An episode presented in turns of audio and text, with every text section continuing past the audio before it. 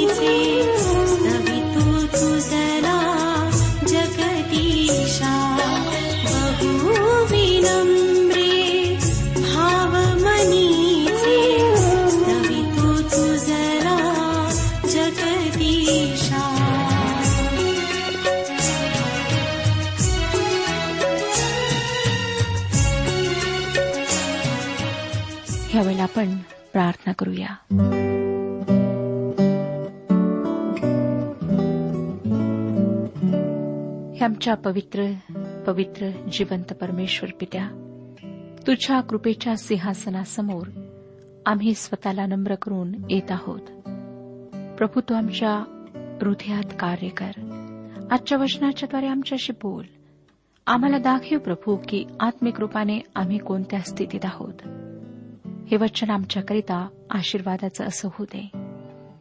जे लोक मोठ्या विश्वासाने तुझ्याजवळ आलेले आहेत तू त्यांच्या गरजा जाणतोस. अनेकांना भयंकर असे विकार आहेत. ज्यांना छातीचे आजार आहेत पोटाचे विकार आहेत त्यांना तू स्पर्श कर आरोग्य दे. अनेक आहेत प्रभू जे पापाच्या भयंकर अशा आजाराने पीडित आहेत. त्यांची आणि येशू ख्रिस्ताची ओळख होऊ दे. त्यांना जाणीव होऊ दे की त्यांना तारणाची आवश्यकता आहे. एका तारणाऱ्याची आवश्यकता आहे. प्रभू ही वेळ आम्ही तुझ्या पवित्र हातात देत आहोत. तू आमच्यासोबत हो. प्रभू यशू ख्रिस्ताच्या गोड आणि पवित्र नावात मागितले आहे म्हणून तो ऐक. आमेन.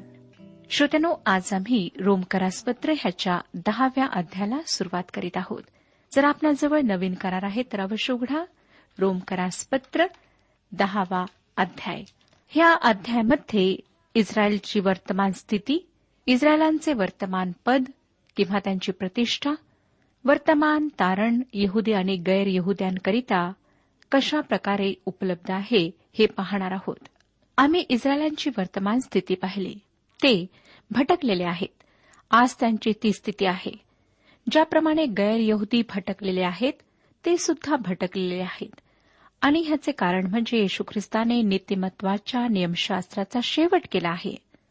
आता श्रोत्यानो पॉल परमेश्वराच्या सार्वभौमिकतेकडून मानवाच्या जबाबदारीकडे वळत आहे. त्याने हा विचार नवव्या अध्यायाच्या शेवटच्या वचनांमध्ये सुरू केला. इस्रायलची वर्तमान स्थिती आम्ही पाहणार आहोत. दहावा अध्याय पहिलं वचन बंधुजन हो त्यांच्याविषयी माझी मनीषा व देवाजवळ विनंती अशी आहे की त्यांचे तारण व्हावे. ते स्वतः जबाबदार आहेत. पहा ते स्वतः देवाला जबाबदार आहेत. आमच्या प्रभूने त्यांना म्हटले लुकृष वर्तमान एकोणीसावा अध्याय त्रेचाळीस आणि चौवेचाळीस वचनांमध्ये कारण पुढे तुला असे दिवस येणार आहेत की त्यात तुझे शत्रू तुझ्या भोवती मेडेकोट उभारतील व तुला वेढीतील. तुझं चहून कडून कोण मारा करीतील? तुला व तुझ्या मुलाबाळांना धुळीस मिळवतील आणि तुझ्यामध्ये चिऱ्यावर चिरा राहू देणार नाहीत कारण तुझ्यावर कृपादृष्टी केल्याचा समय तू ओळखला नाहीस. श्रोत्यानो आज ह्या राष्ट्राची ही स्थिती आहे. हे राष्ट्र अशा राष्ट्रांनी घेरलेले आहे जे त्याला समुद्रात ढकलण्याचा प्रयत्न करीत आहेत. का? आपण अरब राष्ट्राला दोष देऊ शकता. दुसऱ्या देशांना दोष देऊ शकता. हां जर पाहिजे तर देवाला सुद्धा दोष देऊ शकता. कारण तो ह्याचे कारण सांगतो की ते अशा स्थितीत आहेत ज्यामध्ये शांती राखणे कठीण आहे. जे त्यांनी त्या भेटीच्या वेळी ओळखले नाही म्हणून पॉल म्हणतो त्यांच्याविषयी माझी मनीषा व देवाजवळ विनंती अशी आहे की त्यांचे तारण व्हावे. आता त्यांच्या ह्या विधानातल्या तीन महत्त्वाच्या गोष्टी आम्ही लक्षात घेऊया. पहिली गोष्ट इस्रायल जे काही त्यांच्याजवळ धर्माविषयी आहे त्यामुळे वाचले नाहीत. रोमकारासपत्र नववाध्याय चार आणि पाच वचनात आम्ही वाचले होते. रोमकारासपत्र नववा अध्याय चार आणि पाच वचने. ते इस्रायली आहेत दत्तकपणा ईश्वरी तेज करारमदार नियमशास्त्रदान उपासना व अभिवचने त्यांचे त्यांची आहेत. महान पूर्वजही त्यांचे आहेत व त्यांच्यापासून देहदृष्ट्या ख्रिस्त आहे. तो सर्वांवर असून युगानुयुग धन्यवादित देव आहे. आमेन. मला या ठिकाणी म्हणू द्या श्रोत्यांनो की मंडळातील पंचाहत्तर टक्के लोक आज तारण पावलेले नाहीत. ते फक्त धार्मिक क्लबचे सभासद आहेत. ते देवाविरुद्ध बंड करीत आहेत आणि जे नीतिमत्व देवाने ख्रिस्तामध्ये देव केले आहेत ते ते स्वीकारित नाहीत. आपण धार्मिक असूनही भटकलेले असू शकता. अनेक लोक म्हणतात ओ ती फार धार्मिक स्त्री आहे. ती व्यक्ती फार धार्मिक आहे. श्रोत्यानो आपण कितीही धार्मिक असा परंतु जर येशू ख्रिस्ताचा आपण तारणारा म्हणून स्वीकार केलेला नाही तर आपली धार्मिकता निरर्थक आहे. इस्रायलांजवळ परमेश्वराद्वारे दिलेला धर्म होता परंतु तरी त्यांना तारणाची आवश्यकता होती. त्यांच्याजवळ धर्म होता पण नीतिमत्व नव्हते. त्यांच्याजवळ अन्य राष्ट्राहून सर्व काही विपुल प्रमाणात होते परंतु तरी सुद्धा ते भटकलेल्या अवस्थेत होते. पौलाची इच्छा होती की इस्रायलांचे तारण व्हावे. दुसरी गोष्ट इस्रायल वाचू शकणाऱ्यांमधून होते अर्थात त्यांचे तारण होऊ शकणार होते. आपण कधी कल्पना केली का की कधी आपले तारण होऊ शकेल? आपण त्या पापाच्या भयंकर अग्नीतून सुटू शकाल? माझ्या पूर्वजांना तारणाचा अनुभव प्राप्त होऊ शकेल. काय? ते वाचू शकणाऱ्यांमधून होते. ते अगदी तसेच पापामध्ये भटकलेले होते जसे आज अनेक लोक आहेत. प्रेषितांनी असे का म्हटले नाही की ह्या भटकलेल्या गैरयहुद्यांना सोडा? ते तारल्या जाणाऱ्यांमधून नाहीत. श्रोत्यानो यहुदी तारल्या जाणाऱ्यांमधून होते तसेच गैरयहुदी सुद्धा होते. तिसरी गोष्ट देवासमोर ते त्याच पातळीवर होते ज्या पातळीवर आज अन्य जातीचे लोक आहेत ज्यांना सुवार्तेची तितकीच आवश्यकता आहे जितकी ख्रिस्ताशिवाय जे अन्य जातीचे आहेत त्यांना आहे. आज दोहोत काहीच फरक नाही. रोमकारास्पत्र तिसरा अध्याय तेविसावं वचन सांगतं कारण सर्वांनी पाप केले आहे आणि ते देवाच्या गौरवाला उणे पडले आहेत. उच्च जाती आणि नीच जाती हा विचारच हास्यास्पद आहे. वधस्तंभाच्या पायथ्याशी जी भूमी आहे ना श्रोत्यानो ती समतोल आहे. आपण कोणीही असा समाजात आपले काहीही स्थान असो कोणत्याही मंडळीची सभासदता असो आपले चांगले कार्य किंवा आपल्या कातडीचा रंग आपली मदत करू शकणार नाही. ख्रिस्ताशिवाय आपण नरकात जाणारे पापी आहात एवढे मात्र खरे. तुमच्याकरिता तेच स्थान नियुक्त झालेले आहे. जेव्हा परमेश्वर आपणास असे म्हणतो तेव्हा लक्षात ठेवा की तो न्यायी आणि नीतिमान आहे. कदाचित आपण म्हणाल की वक्त्याने जे म्हटले ते मला आवडले नाही. माझ्या श्रोत्यांनो परमेश्वर ह्या गोष्टीला निऑनमधून विद्युत पाठवून मिळणाऱ्या प्रकाशात आमच्यासमोर मांडत आहे. त्याची इच्छा नाही की आपण हे गमवावे. काही लोक असे सुद्धा आहेत ज्यांचा विश्वास आहे की शुभवर्तमान इस्रायलांना प्रथम देण्यात यावे. मला वाटतं पौलाच्या म्हणण्याचा अर्थ होता की कालगणनेनुसार ते यहद्यांकडे प्रथम गेले. कारण पहिल्या काही वर्षात एरुश्लेमात आणि इस्रायलमध्ये अन्य जातीपैकी एकाला सुद्धा तारण प्राप्त झालेले नव्हते. मंडळी शंभर टक्के यहुदी होती. तरी माझा विश्वास नाही की आम्हाला असे सांगण्यात आले आहे की यहद्यांना प्रथम सुवार्ता सांगावी. मी निश्चितच विश्वास करते की यहद्यांना सुद्धा सोडल्या जाऊ नये. ते परमेश्वराच्या योजनेत आणि उद्देशात आहेत आणि त्यांना सुद्धा शुभवर्तमान मिळावे अशी परमेश्वराची इच्छा आहे. येशू ख्रिस्ताकडे येणेच अपराती भावनेपासून सुटका प्राप्त करण्याचा एक मार्ग आहे. त्यांना सुद्धा शुभवर्तमान हवे. प्रत्येक व्यक्तीला हवे आहे. प्रत्येकावर कृपा दाखविण्यास परमेश्वर आज तयार आहे. दहावा अध्याय आणि दुसरं वचन पहा काय सांगतं? मी त्यांच्याविषयी साक्ष देतो की त्यांना देवाविषयी आस्था आहे परंतु ती यथार्थ ज्ञानाला अनुसरून नाही. मला काही मंडळातील लोक माहीत आहेत जे उद्यानप्रमाणे व्यस्त राहतात परंतु जे काही ते करीतात ना श्रोतानो? ते धर्मासाठी करतात. माझ्या प्रिय बहीण भावांनो काय आपणाजवळ ख्रिस्त आहे? काय जे नीतिमत्व येशू ख्रिस्तामध्ये परमेश्वराने देव केले आहे ते आपण स्वीकारले आहे? कोणत्याच दुसऱ्या आधारावर आपले तारण होऊ शकत नाही. स्वर्गात जाण्याकरिता आपणास परिपूर्ण होणे आवश्यक आहे. मी सुद्धा परिपूर्ण नाही परंतु मी स्वर्गात जाणार कारण येशू ख्रिस्त माझ्याकरिता त्या वधस्तंभावर मरण पावला गाडल्या गेला आणि मृत्यूतून पुन्हा जिवंत झाला. माझ्या अपराधासाठी त्याला यातना सोसाव्या लागल्यात आणि मला नीतिमान ठरविण्यासाठी तो मृत्यूतून जिवंत झाला. तो माझी धार्मिकता आहे. मी एक दिवस स्वर्गात जाईन कारण प्रभू यशू ख्रिस्ताने माझी जागा घेतली. काय प्रभू यशू ख्रिस्त आपला तारणार आहे? मंडळीचे सभासदत्व थोड्या वेळ विसरून जा. मंडळीची सभासदता कमी लेखण्याचा माझा उद्देश नाही श्रोत्यानो परंतु तारणाकरिता त्यावर भरोसा ठेवू नका. आज अधिकतर मंडळ्या आध्यात्मिक रूपाने मृत अवस्थेत आहेत. आज मंडळांमध्ये येशू ख्रिस्ताची सुवार्ता गाजवल्या जात नाही. येशू ख्रिस्ताशी वैयक्तिक संबंध असणे फार महत्त्वाचे आहे. तिसरं वचन कारण त्यांना देवाच्या नीतिमत्वाची जाणीव नसल्यामुळे व ते आपलेच नीतिमत्व स्थापाव्यास पाहत असल्यामुळे देवाच्या नीतिमत्वाला ते वश झाले नाहीत. हे इस्रायलच्या बाबतीत खरे होते आणि आज अधिकतर मंडळांच्या सभासदांच्या बाबतीत खरे आहे. डॉक्टर ग्रिफिथ थॉमस यांनी म्हटले की काय ही आश्चर्याची गोष्ट नाही की लोक पवित्र बायबल वाचत राहतात परंतु नेहमीच त्यातील सत्य जाणून घेण्यामध्ये आणि वैयक्तिक रीतीने त्याचा त्यांच्याशी जो संबंध आहे तो ओळखण्यामध्ये अपयशी ठरतात? श्रोत्यानो ह्यापेक्षा अधिक आश्चर्याची आणि दुःखाची गोष्ट कुठलीच असू शकत नाही की देवाच्या वचनाचे फार उत्तम ज्ञान असूनही त्याच्या आत्मिक अर्थाला आणि सामर्थ्याला आम्ही समजू नये. मी अनेक लोकांना मोठी मोठी पवित्र शास्त्रे घेऊन चालताना पाहिले.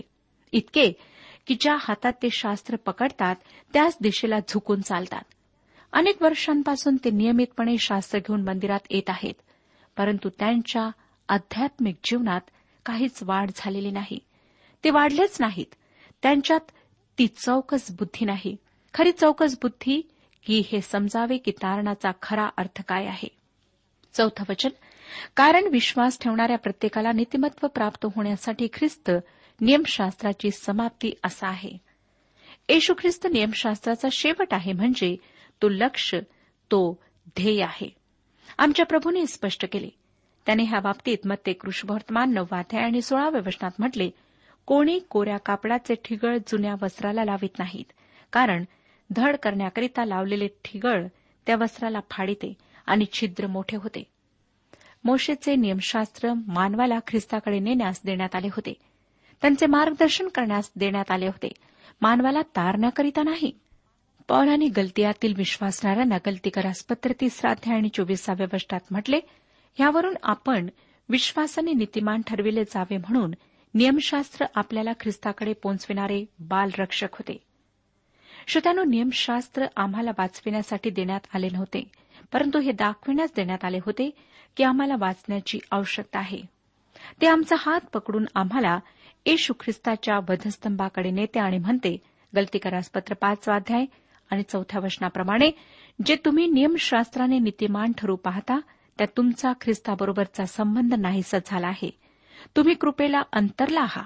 आता इस्रायलची जी वर्तमान प्रतिष्ठा आहे त्याविषयी आम्ही पाहणार आहोत. पाचवं वचन सांगतं कारण मोशी ही तो जो मनुष्य नियमशास्त्राचे नीतिमत्व आचारतो तो तेने करून वाचेल. ठीक आहे असं समजून चालूया श्रोत्यानो की नियमशास्त्राद्वारे आपण नीतिमत्व प्राप्त केले. ते तुमचे स्वतःचे नीतिमत्व राहील परमेश्वराचे नाही. त्याला देवाचे म्हणून कधीच संबोधता येणार नाही. सहावं वचन परंतु विश्वासाने प्राप्त होणारे नीतिमत्व म्हणते तू आपल्या मनात म्हणू नको की उध्वरलोकी कोण चढेल? अर्थात ख्रिस्ताला खाली आणावयास? तो ह्या ठिकाणी स्वर्गात चढून त्याला खाली आणण्याविषयी किंवा अधोलोकात खाली जाऊन त्याला वर आणण्याविषयी बोलत आहे.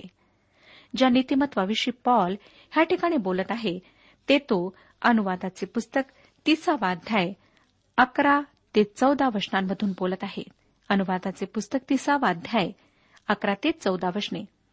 ही जी आज्ञा मी तुला देत आहे ती तुला अवघड नाही व ती तुझ्या आवाक्याबाहेर नाही. ती स्वर्गात नाही. आम्ही ती पाळावी म्हणून आमच्यासाठी स्वर्गात चढून जाऊन कोण ती आमच्याकडे आणेल आणि ती आम्हाला कोण ऐकवेल असे तुला म्हणावे लागणार नाही. ती समुद्रापलीकडे नाही. आम्ही ती पाळावी म्हणून समुद्रापलीकडे जाऊन आमच्यासाठी ती कोण आणील आणि आम्हाला ती ऐकवेल असे तुला म्हणावे लागणार नाही. ते उपलब्ध आहे. सातवं वचन पहा. किंवा अधोलोकी कोण उतरेल? अर्थात ख्रिस्ताला मेलेल्यातून वर आणावयास? आपणाला ते प्राप्त करण्यास कुठेच जाण्याची आवश्यकता नाही. आठवं वचन तर ते काय म्हणते? ते वचन तुझ्याजवळ आहे तुझ्या मुखात व तुझ्या अंतकरणात आहे. आमच्या विश्वासाचा विषय असलेले जे वचन आम्ही गाजवित आहो ते हेच होय. ज्या ठिकाणी आपण बसलेले आहात ना श्रोत्यानो अगदी त्याच ठिकाणी ते आपणाकरिता उपलब्ध आहे. काही लोकांना वाटतं की ते प्राप्त करण्याकरिता त्यांनी मोठ्या सभेमध्ये समोर वेदीवर जायला हवे किंवा तीर्थस्थानी जायला हवे. परंतु श्रोत्यानो तारण आपण ज्या ठिकाणी ज्या स्थितीत आहात तेथेच आपणाकरिता उपलब्ध करण्यात आलेले आहे. नऊ आणि दहा वचने की येशू प्रभू आहे असे जर तू आपल्या मुखाने कबूल करीशील आणि देवाने त्याला मेलेल्यातून उठविले असा आपल्या अंतकरणात विश्वास ठेवशील तर तुझे तारण होईल. कारण जो अंतकरणाने विश्वास ठेवतो तो नित्यमान ठरतो व जो मुखाने कबूल करीतो त्याचे तारण होते. काही लोक अशी धारणा करून बसलेले आहेत की विश्वासणाऱ्याने सर्व लोकांसमोर त्या सर्व गोष्टींना कबूल केले पाहिजे. ह्या ठिकाणी पॉल तसे म्हणत नाही. सामूहिक सभेत समोर जाण्याविषयी तो बोलत नाही. श्रोत्यानो माझ्या सेवा काळात मी कित्येक लोकांना समोर वेदीवर जाऊन निर्णय घेताना पाहिले. परंतु त्यातील सर्वांचे तारण झाले नाही. बरेचसे लोक भावनांच्या आहारी जाऊन समोर गेलेत. काही लोक स्वतःच्या धार्मिकतेचा दिखावा करण्याकरिता गेलेत. पॉल असे म्हणत नाही की तुम्ही लोकांसमोर कबुली द्यावी. पॉल म्हणत आहे की मानवाला त्याच्या कबुलीमध्ये आणि जीवनामध्ये ऐक्य घडवून आणण्याची आवश्यकता आहे. जे काही तो मुखाने बोलतो ते आणि हृदयातील गोष्टींमध्ये सामंजस्य असायला हवे. तुमच्या अंतकरणाद्वारे तुम्ही विश्वास करता तुमचे अंतकरण म्हणजे तुमचे संपूर्ण व्यक्तिमत्व तुमचे सर्व काही. काही लोक आहेत की जे मुखाने एक बोलतात ते ओठांची सेवा देवाला देतात परंतु त्यांची अंतकरणे मात्र देवापासून कोसो दूर राहतात. जेव्हा आपण लोकांसमोर कबुली देता अपराध स्वीकार करता तेव्हा ही निश्चित खात्री करून घ्या की त्यामध्ये तुमचे अंतकरण सुद्धा संमिलित आहे. जे काही आपण बोलत आहात ते व्यर्थ शब्द नसून त्यांचा आपणाकरिता व्यक्तिगत रूपाने काही अर्थ आहे. जर विश्वासाशिवाय अपराधांचा अंगीकार आपण करिता तर ती लबाडी आहे किंवा ढोंगीपणा आहे. जर कबुली विश्वासाशिवाय आहे तर तो भित्रीपणा आहे. मला असं वाटतं श्रोत्यानो की पॉल ह्या ठिकाणी म्हणतो की याकोबाशी मी सहमत आहे. याकोब दुसरा अध्याय आणि विसाव्या वचनात म्हणतो क्रिया वाचून विश्वास निरर्थक आहे. जर आपण मुखाने काम करणार आहात तर खात्री करून घ्या की तुमच्या हृदयात विश्वास आहे. रोमकरासपत्र चौथा अध्याय आणि पंचवीसाव्या वचनात आम्ही पाहिले होते तो प्रभू येशू तुमच्या आमच्या अपराधांमुळे मराव्यास धरून देण्यात आला व आपण नीतिमान ठरावे म्हणून तो उठला आहे. तसेच रोमकरासपत्र दहावाध्याय अकरावं वचन सांगतं अकरावं वचन वाचूया. कारण शास्त्र म्हणते त्यांच्यावर विश्वास ठेवणारा कोणीही फजित होणार नाही. पौलाने यशयाचे पुस्तक अठ्ठावीसावा अध्याय आणि सोळाव्या वचनामधून हा उतारा घेतला आहे. हे वचन सांगतं ह्यास तो प्रभू परमेश्वर म्हणतो पहा सियोनेत पायाचा दगड बसविणारा मी आहे. मी पारखलेला दगड आहे. ती पायाला योग्य अशी मजबूत व मोलवान कोणशिला आहे. विश्वास ठेवणाऱ्याची त्रेधा उडणार नाही. पॉलाने उतारा बदलला म्हणून आमच्या शास्त्रातील भाषांतरात फरक झालेला नाही श्रोतनो ह्याचा अर्थ आहे भीतीने पळ काढणे. पॉल एशियातील हा उतारा त्याचे आधीचे विधान मजबूत करण्यासाठी जे सांगते की विश्वासाद्वारे नीतिमत्व जे जुन्या करारातील दुसऱ्या भागात शिकविले आहे त्याकरिता वापरतो. हा भाग हे सुद्धा दाखवितो की तारण हे संपूर्ण जगासाठी आहे. जो कोणी येईल त्याच्यासाठी उपलब्ध आहे. बारावं वचन यहुदी व हेलेंनी ह्यांच्यामध्ये भेद नाही कारण सर्वांचा प्रभू तोच आणि जे त्याचा धावा करीतात त्या सर्वांना पुरविण्या इतका तो संपन्न आहे. यहुदी आणि अन्य जातीयांमध्ये अंतर नाही. सर्वांनी पाप केले आहे आणि सर्व देवाच्या गौरवाला उणे पडले आहेत. जर त्यांना तारण प्राप्त करायचे असेल तर त्यांना एकाच मार्गाने यावे लागेल तो म्हणजे प्रभू येशू ख्रिस्त. ख्रिस्ताने योहान कृष्णवर्तमान चौदावाध्याय आणि सहाव्या वचनात म्हटले मार्ग सत्य व जीवन मीच आहे. माझ्याद्वारे आल्या वाचून पित्याकडे कोणी येत नाही? श्रोत्यानं आपण त्याच्याकडे जुन्या करारातील विधी पाळून किंवा मोशीचे नियमशास्त्र पाळून येऊ शकत नाही. कारण सर्वांकरिता एकाच आधारावर देण्यात आले तो म्हणजे कृपा. विश्वासाद्वारे. ऐका आणि सुवार्तेवर विश्वास ठेवा. तेरावं वचन कारण जो कोणी प्रभूचे नाव घेऊन त्याचा धावा करील त्याचे तारण होईल. श्रोतानो वर्तमान काळात तारण यहुदी आणि गैरयहुदी दोहोंकरिता उपलब्ध आहे. आता हे जे विधान आम्ही वाचले हे फार वैशिष्ट्यपूर्ण आहे जे पौलाने जुन्या करारातून घेतले जेणेकरून त्याचे हे विधान की तारण विश्वासाद्वारे आहे हे मजबूत व्हावे.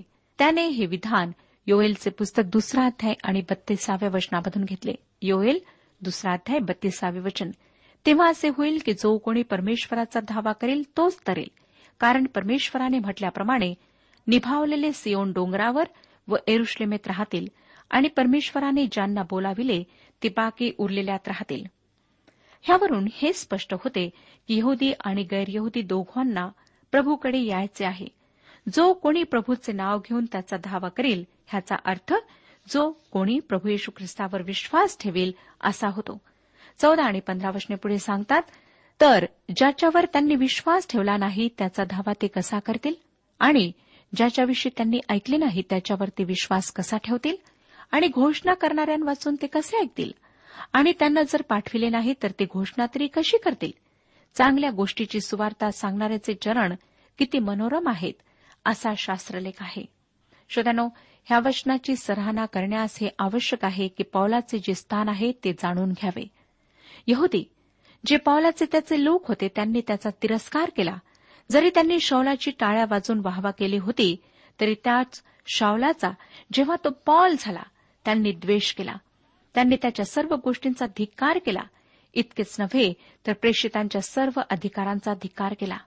त्या सुवार्तेचा धिक्कार केला ज्यामध्ये मोशीच्या नियमांचा परुषी मतामध्ये रास झालेला होता. पॉल दाखवितो श्रोत्यानो की असे संदेशवाहक असायला पाहिजेत ज्यांना देवाकडून अधिकारपत्र प्राप्त झाले आहे. आपणास आठवत असेल की पौलाने हे पत्र जेव्हा सुरू केले तेव्हा त्याने हा दावा केला की तो येशू ख्रिस्ताचा बोलावलेला प्रेषित आहे. रोमकरास पत्र पहिला अध्याय आणि पहिलं वचन. आपण पुन्हा वाचूया. पवित्र जन होण्याकरिता बोलावले रोम शहरातील देवाचे प्रियजन. ह्या सर्वांना प्रेषित होण्याकरिता बोलाविण्यात आलेला देवाच्या सुवार्तेकरिता वेगळा केलेला ख्रिस्त येशूचा दास पॉल ह्याच्याकडून. ह्या ठिकाणी एक तर्कशुद्ध क्रम आम्हाला दिसतो. वक्त्यांना ह्यासाठी पाठविण्यात आले पाहिजे की लोकांनी त्यांचे ऐकावे आणि विश्वास ठेवावा जेणेकरून त्यांना हे कळावे की प्रभूचे नाव घेऊन त्याचा त्यांनी धावा कसा करावा. पॉल ह्या ठिकाणी विश्वास करणाऱ्यावर जोर देत आहे. त्यामुळे त्याच्या सेवेतील ही आवश्यकता होती हे स्पष्ट होते.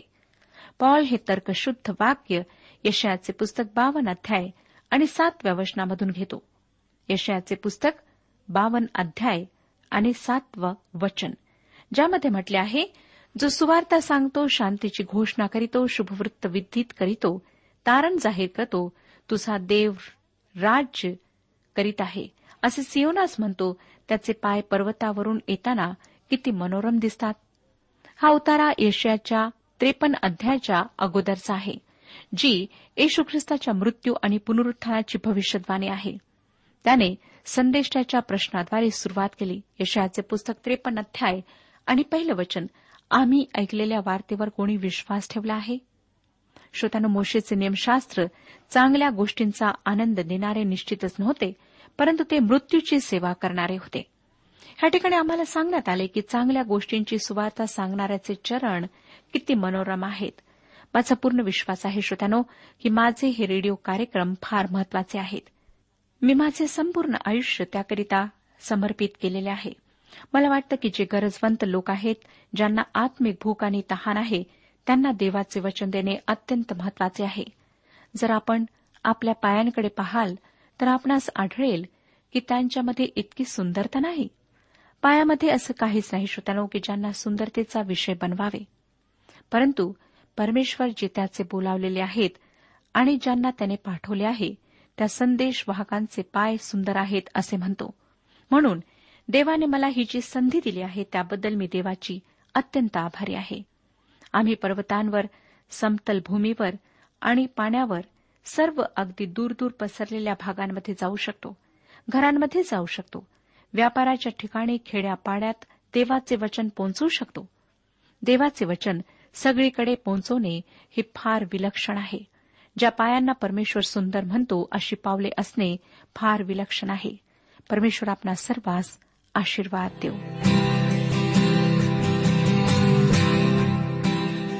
आजच्या उपासना कार्यक्रमात परमेश्वराच्या जिवंत वचनातून मार्गदर्शन आपण ऐकलं. आजच्या या वचनातून आपणास काही आशीर्वाद मिळाला असेल यात काही शंका नाही. सुदैव जीवनविषयक काही शंका असल्यास किंवा काही प्रश्न असल्यास किंवा काही प्रार्थना निवेदन असल्यास पत्राद्वारे आम्हास अवश्य कळवा. आम्हाला अगदी आनंदच होईल. पत्र व्यवहारासाठी आमचा पत्ता लिहून घ्यावा. कार्यक्रम उपासना पोस्ट बॉक्स क्रमांक एक शून्य दोन बेजनबाग नागपूर पिनकोड क्रमांक चार चार शून्य शून्य शून्य चार. आमचा ईमेल अॅड्रेस आहे Marathi T T B at radio eight eight two dot com. Email address पुन्हा एकदा ऐका. Marathi T T B at radio eight eight two dot com बरं तर आता इथंच थांबूया कारण आपल्या कार्यक्रमाची वेळही संपत आलेली आहे. पुन्हा आपली भेट आपल्या पुढल्या कार्यक्रमात तोपर्यंत नमस्कार.